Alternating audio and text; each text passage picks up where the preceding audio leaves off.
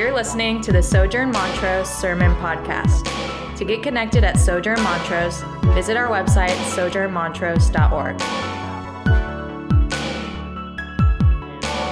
God rebuilding Jerusalem and have been learning, uh, and we've been learning about how in this moment in the history of God's redemption, th- that we're to learn something about our work building up the church of Jesus in the world today. And in today's text, what we see is that the work of building the wall has come to an end. And, and, and the city isn't completely restored, but the temple and the wall have been rebuilt. They've been completed. And this signifies something important for the people of Israel. And so, in the beginning of chapter 7, what we see is that Nehemiah seeks to make a transition for the people of Israel and, and their cultural moment from this building project to a unifying and consolidating effort of the people of God to make them a holy people to the Lord. And so the restoration of Jerusalem isn't complete just because the wall is finished and the temple is finished, but it will be complete when God's people are united in holiness and worship under the lordship of Yahweh.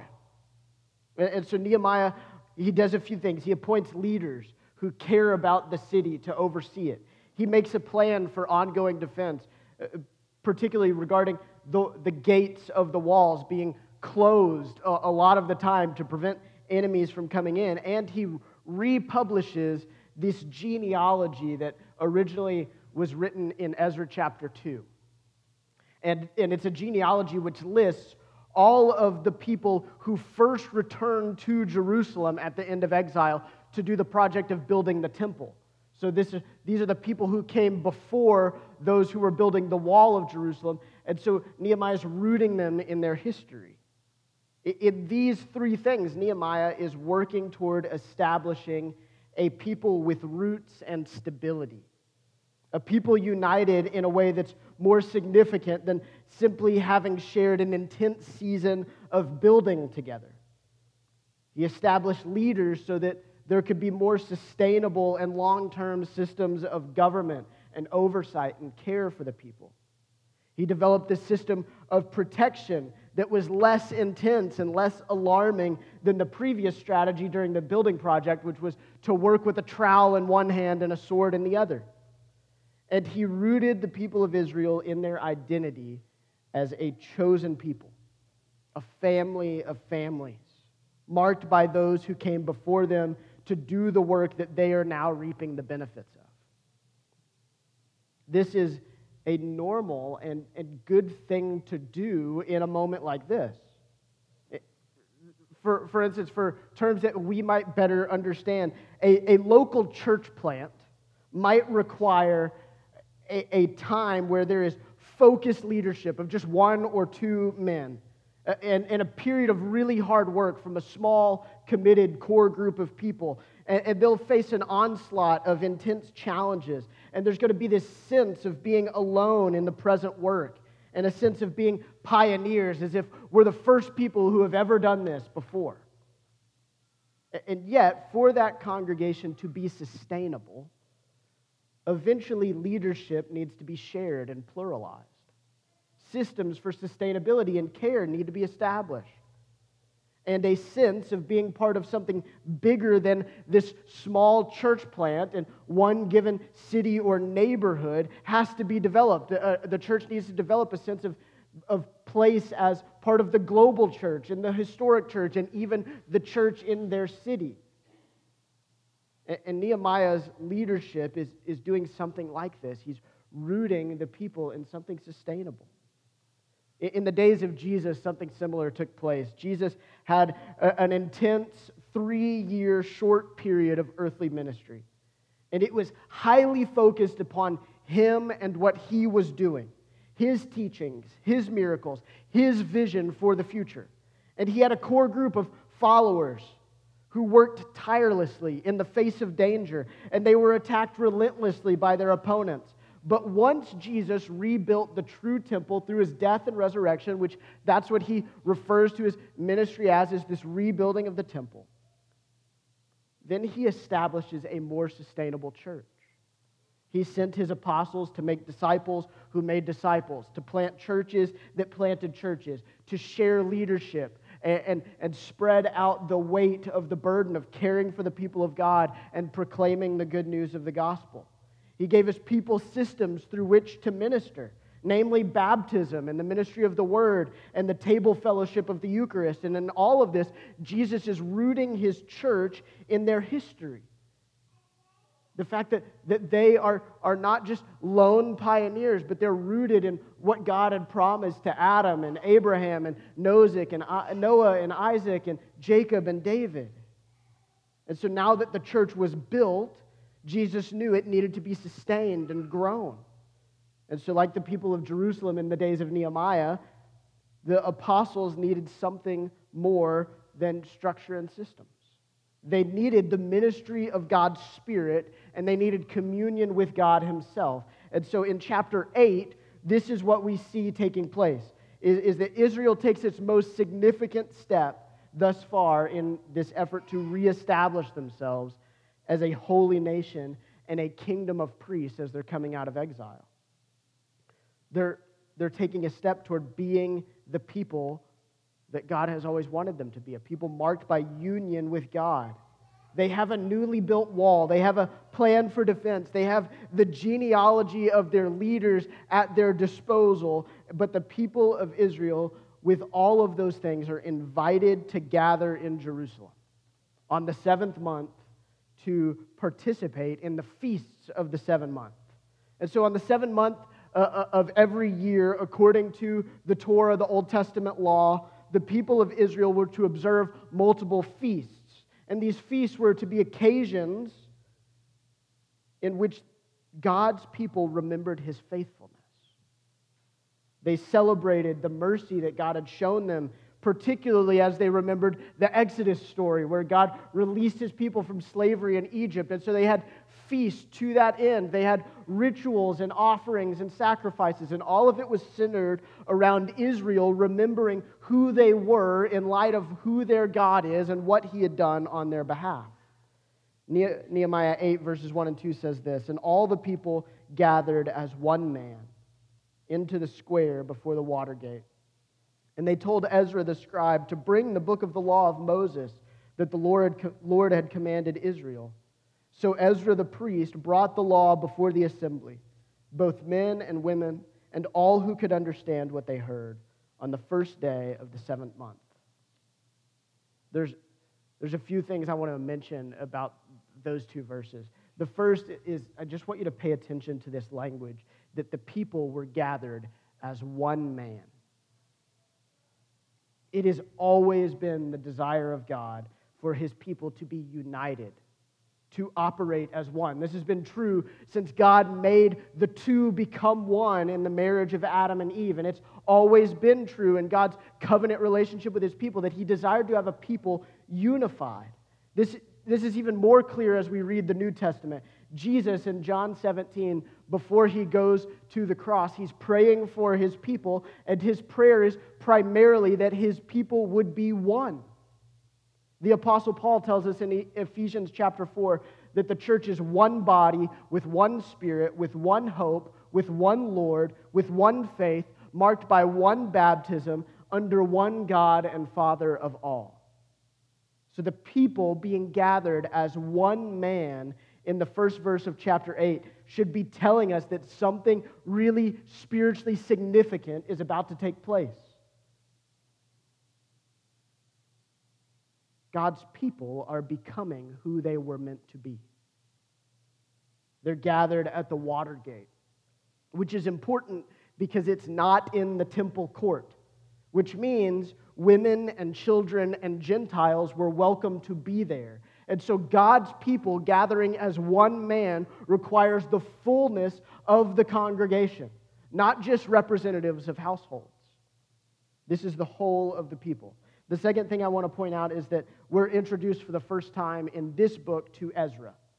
And Ezra is the star player in the book of Ezra.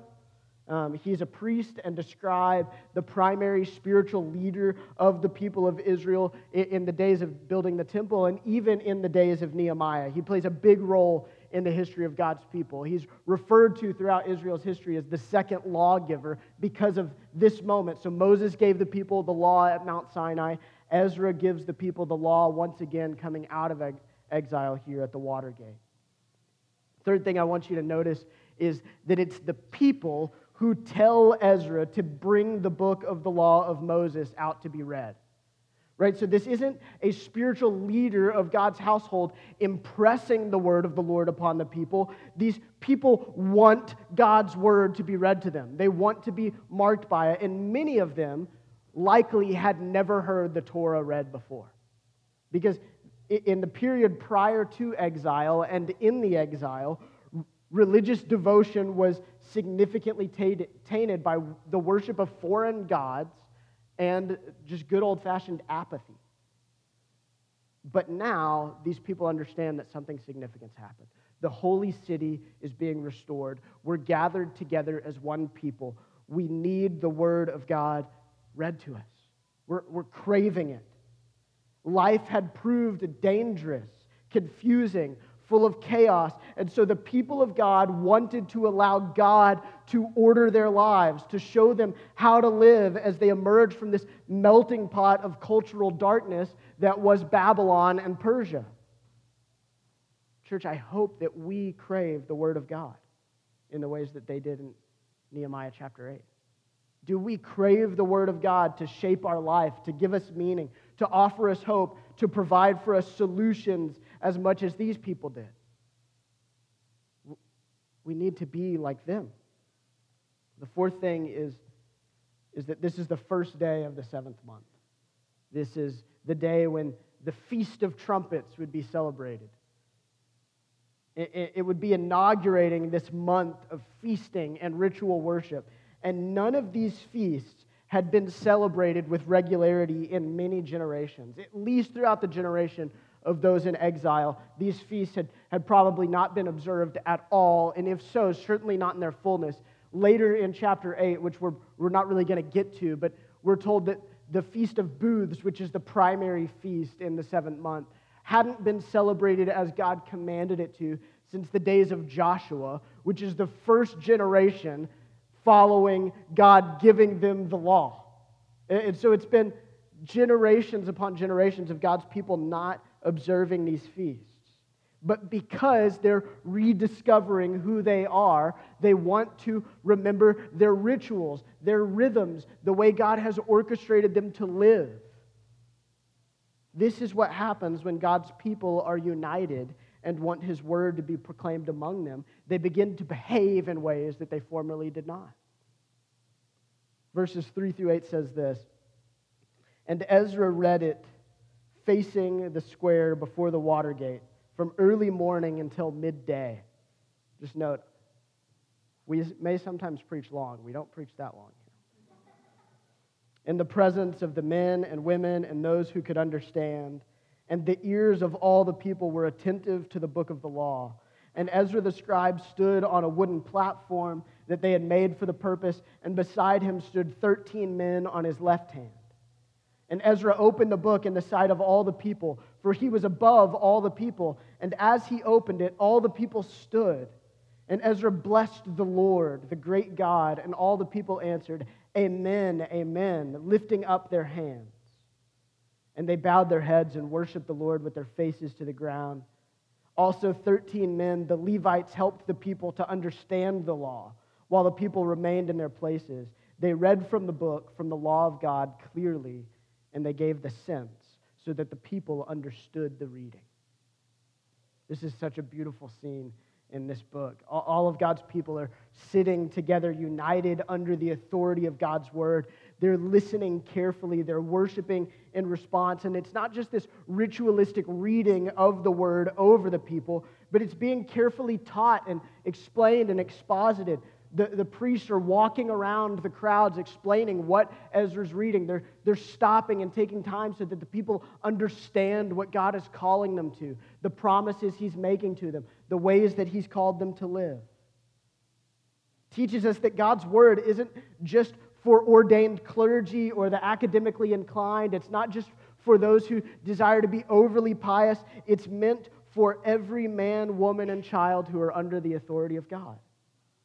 It's meant to enrich and direct and empower the people of God toward worship and fruitful living. And here, for the first time in many, many years, God's people are being exposed to his word in a meaningful way.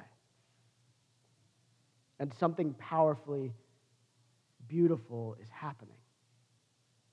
Because as the word is being read and taught, the people begin to weep. They feel deep contrition and sorrow. They realize that they hadn't been keeping the commandments. They hadn't been cherishing God's promises. They hadn't been trusting in His faithfulness. They hadn't been keeping the feasts or performing their vows or giving their offerings or bringing forward their sacrifices. Many of them probably realized that their whole lives had been devoted to something other than God. It had been devoid of this ultimate purpose, that they had missed out on experiencing the pleasure of walking in relationship with the God of the universe, and they felt the pain and shame of conviction for their sin in that moment. God's word to them was a double edged sword, convicting them of sin and exposing them to beauty and healing. And so they wept imagine this thousands of people for the first time hearing the word and proclamation and promises of God, and they, they just begin to weep. And, and in many ways, this is a positive and right response. It's appropriate for our hearts to be full of contrition and sorrow and repentance when God's word exposes our sin to us or shows us the ways that we've been missing out on Him and His kingdom in all of our wandering. It's easy in those times to be caught in despair and self loathing when you realize that you've wasted your life on things less meaningful and wonderful than the things of God. It can be gut wrenching to realize that you've disobeyed the God who loves you so deeply and who wants such good things for you. Some of you have experienced that. You've experienced a moment like that. Some of you are, are maybe even feeling that right now as the Spirit is impressing upon you that you've been missing out on the fullness of God. Have you disregarded His word or His ways? Have you devoted your life to earthly things and wasted your time on pleasures that don't last? If so, it's not wrong to feel sorrow. It's not wrong to weep. The authors of the Gospels often spoke of Jesus' light life as light shining in the darkness, exposing people in, in their hearts and in their ways. And this was a painful process. The Gospel of John refers to Jesus as the Word of God in flesh. And so, even more than the Bible being put before us to convict us, Jesus has come before all of us to show us that we've missed out on the things of God, the things that we've gotten wrong. Jesus shows us the ways that we've failed up to live to failed to live up to God's righteous commandments. Jesus exposes those things to us when we behold him as he truly is. The word of God in, in Nehemiah was put on display on this wooden platform by Ezra. The people were attentive to that. They, they saw the word of God and they wept. So was the Son of Man, the word of God in flesh, Jesus Christ, put on display before the people on a wooden cross. And when he was put on display, he exposed all of humanity as sinful and as in desperate need for God, but also to display the fullness of God's love and care for his people. It's not just an invitation to weeping and conviction, it's a proclamation of the love and faithfulness and promises of God. The trial and death of our, our Savior, it exposes us for who we are. But what comes next in Nehemiah 8 shows us that there is something more glorious than weeping and contrition. Verses 9 through 12 say, And Nehemiah, who was the governor, and Ezra, the priest and the scribe, and the Levites, who taught the people, said to all the people, This day is holy to the Lord your God. Do not mourn or weep. For all the people wept as they heard the words of the law. Then he said to them, Go your way, eat the fat, and drink the sweet wine, and send portions to anyone who has nothing ready, for this day is holy to the Lord. And do not be grieved, for the joy of the Lord is your strength. So the Levites calmed all the people, saying, Be quiet, for this day is holy. Do not be grieved. And all the people went their way to eat and drink and to send portions and to make great rejoicing because they understood the words that were declared to them.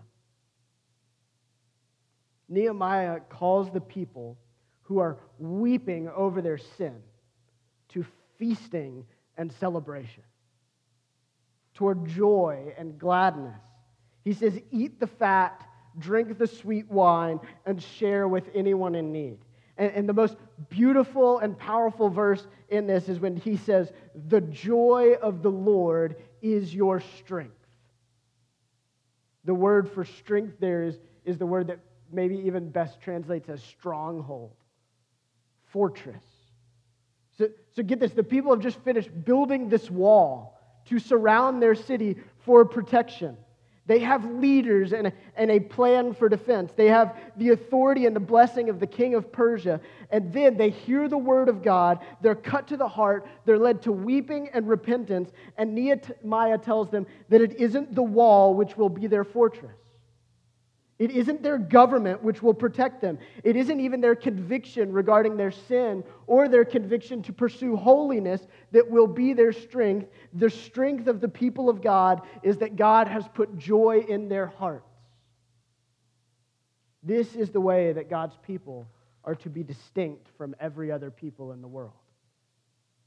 We are sinful and weep, and yet God turns our weeping to joy. His word is the gift that teaches us about His love and His promises. God has made us to be joyful in a world of sorrow. He's given us order in a world of chaos. He's given us direction in a world that's utterly confused.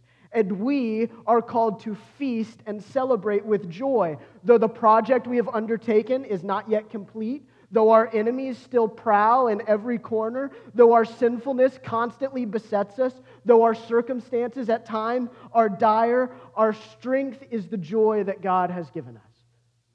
So do not weep and mourn, but celebrate. He's given us joy because Jesus has borne the fullness of our weaknesses. He's carried the, the fullness of our sorrow, and He's forgiven every last one of our sins. So, joyful feasting is appropriate at all times for the people of God. In a world that's marked by, on one end of the spectrum, reductionistic necessity, and on the other end of the, the spectrum, obscene gratuity, we are called to laugh and eat and drink and share with those in need. See, the peoples of the world, they indulge themselves in vanity or they fast in self righteousness.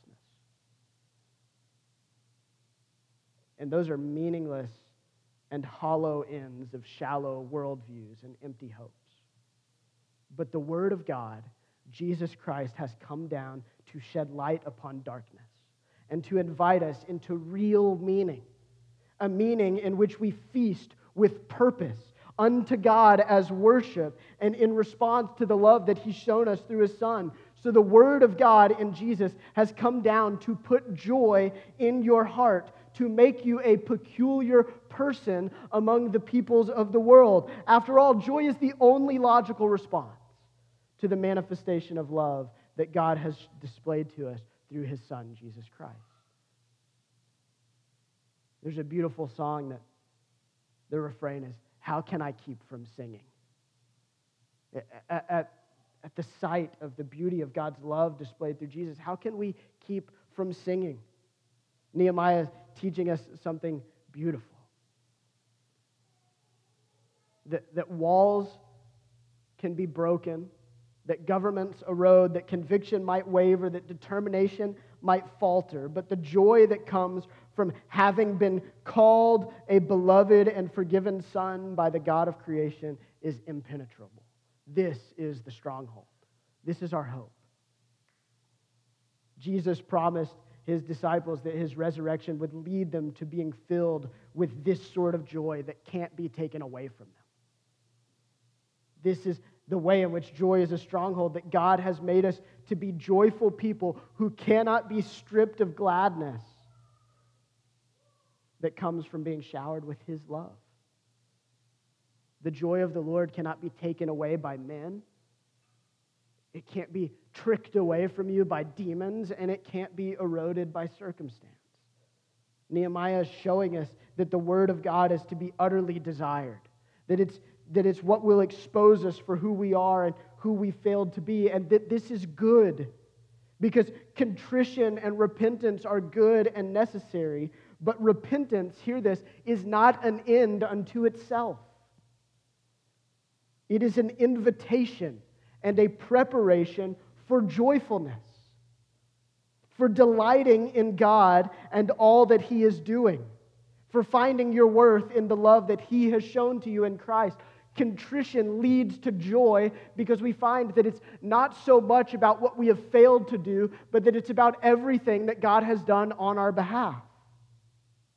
The Word of God does not only contain laws and rules that expose our sin, but Nehemiah 8 reminds us that it gives direction for how we ought to posture ourselves before God. Not in prostrate fear, but in celebration and ritual feasting. As the chapter continues, the people go on to celebrate the Feast of Booths, a feast that's meant to remind the people of God's faithfulness to their ancestors when He led them out of slavery and provided for them in their wilderness journey of 40 years. It's an extremely appropriate thing for the people of God in this moment in their history because they've just emerged from exile. They've just experienced this exodus from Babylon and Persia.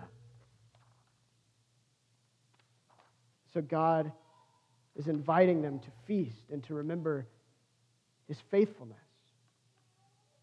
Church, God has led us also in an exodus out of slavery to sin and death and the grips of worldly pleasures and out of slavery to sorrow. His word has shown us how we ought, ought, to walk, but it's also shown us how we ought to worship, and that's through joyful feasting. The Feast of Booths was this beautiful annual celebration on the seventh month. But the Feast of the New Covenant, the Eucharist, is more joyful and wonderful still because it is not on the seventh month, but it's on the seventh day of every week that God invites us back together in his holy city, having heard the word of God read and taught, remembering his faithfulness through the Exodus ministry of Jesus' death. We feast upon the bread of life. We drink the blood of the covenant, sweet wine to the lips of those who have been embittered by a world of sin, and we are sent to share with those in need not with shrunken faces and hearts of sorrow, but with the joy of the Lord as our strength, as it will be forevermore. Let's pray. Father, we thank you that your Son, Jesus, is our only hope in life and in death. And that regardless of what our circumstances are, today in our given lives or, or in this church or in our society that we can have joy because of your love for us, because of your faithfulness toward us, and because of your promises to us that we can trust in when everything else seems to give way. Would you fill our hearts with immeasurable joy?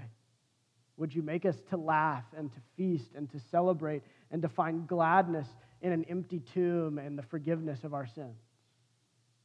To take joy in the refuge of the family you've given us in your church, the meaning that you've given us in your kingdom, and the blessedness that you have poured out on us through the blood of Jesus. As we come to the table this morning, I pray that we would do so not with our heads hung low in sorrow and contrition, but with gladness in our hearts as those who have been forgiven and invited to feast at your table forevermore. It's in Jesus' name that we pray. Amen.